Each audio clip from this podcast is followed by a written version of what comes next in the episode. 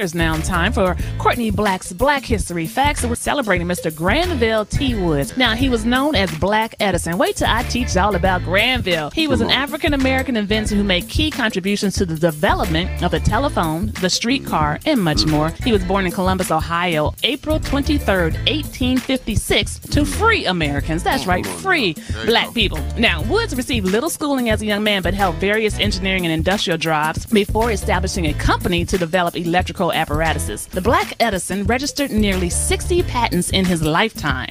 In 1889, he filed his first patent for an improved steam boiler furnace. Another invention was a telephone transmitter. The patent mm-hmm. for this device, which combined the telephone and the telegraph, was bought by Alexander Graham Bell. Wow. And the payment freed Woods to devote himself to his own research. Now, Woods also invented the multiplex telegraph, which allowed men, because it was men back then, y'all, to communicate by voice over telegraph wires.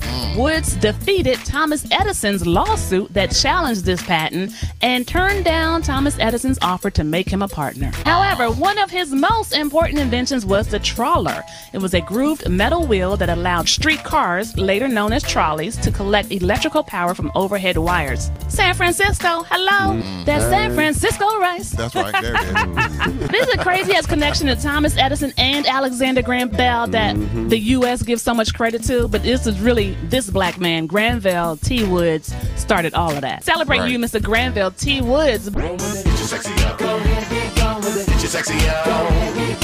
your sexy up.